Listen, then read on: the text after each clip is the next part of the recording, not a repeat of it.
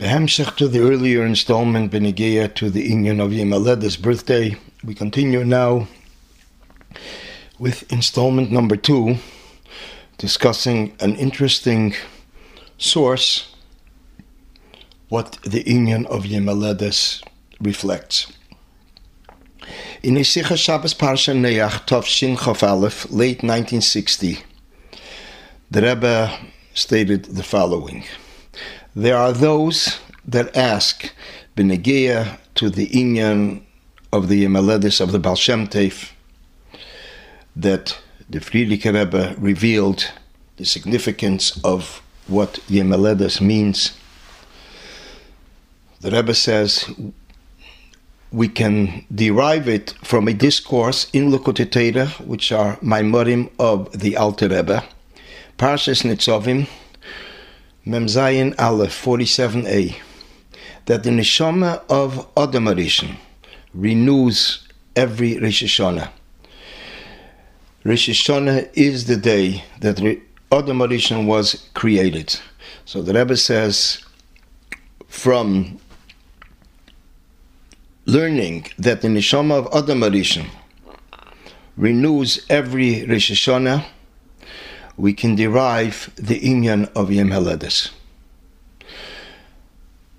In another Sikha, many years later, Tafshin Membeis, late 1982, the Rebbe elaborated that is, it is understood the connection between the descent of the neshama in the body, which is the birth of a yid, that he is a Elam Mali, a full world, the connection that it has with Rosh Hashanah, the creation of Adam Arishan. Because Rosh Hashanah, the same inyan took place. The same event took place. Vayipach be'apov nishmas chayim. Hashem has blown in his nostrils the person Nishmas Chaim, a living soul.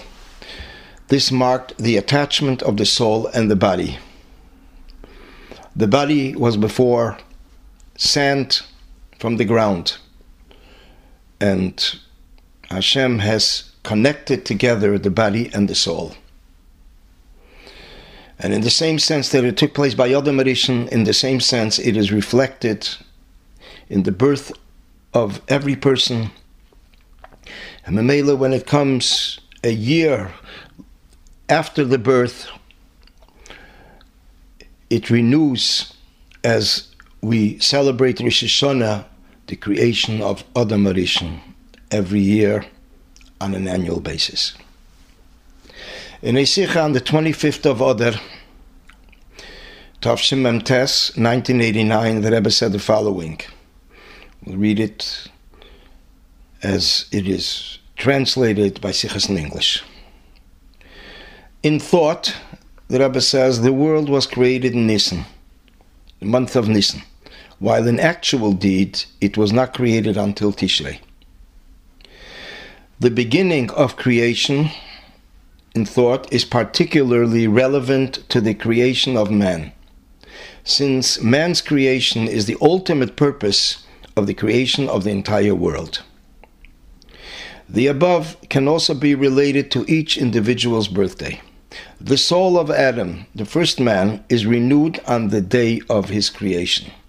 Since Adam's soul contained within it the souls of the entire Jewish people, it follows that the day of Adam's creation, and by extension, the 25th of the previous month which prepared for it, 25th of Adar, can be considered as the birthday for all the Jewish souls. Therefore, on this day, each Yid must renew his service in a manner comparable to the renewal experienced on his birthday, adding immeasurably to his service as if he was born anew he may reach very high levels comparable to those experienced by Adam in the Garden of Eden, for that is a, Yid's true place. Were it not for certain undesirable influences, we would be living in the Garden of Eden while our souls are enclosed in our physical bodies. This sikha signifies an additional point that not only the birth of a Yid reflects the creation of Adam Arishan, but in addition to that, on the 25th of Adar, which was the preparation for the creation of Adam Arishan, according to our sages in the tractate of Rosh Hashanah, it is something that contributes to every Yid, and it is a renewal for every Yid, including also in the service of every Yid to the Creator.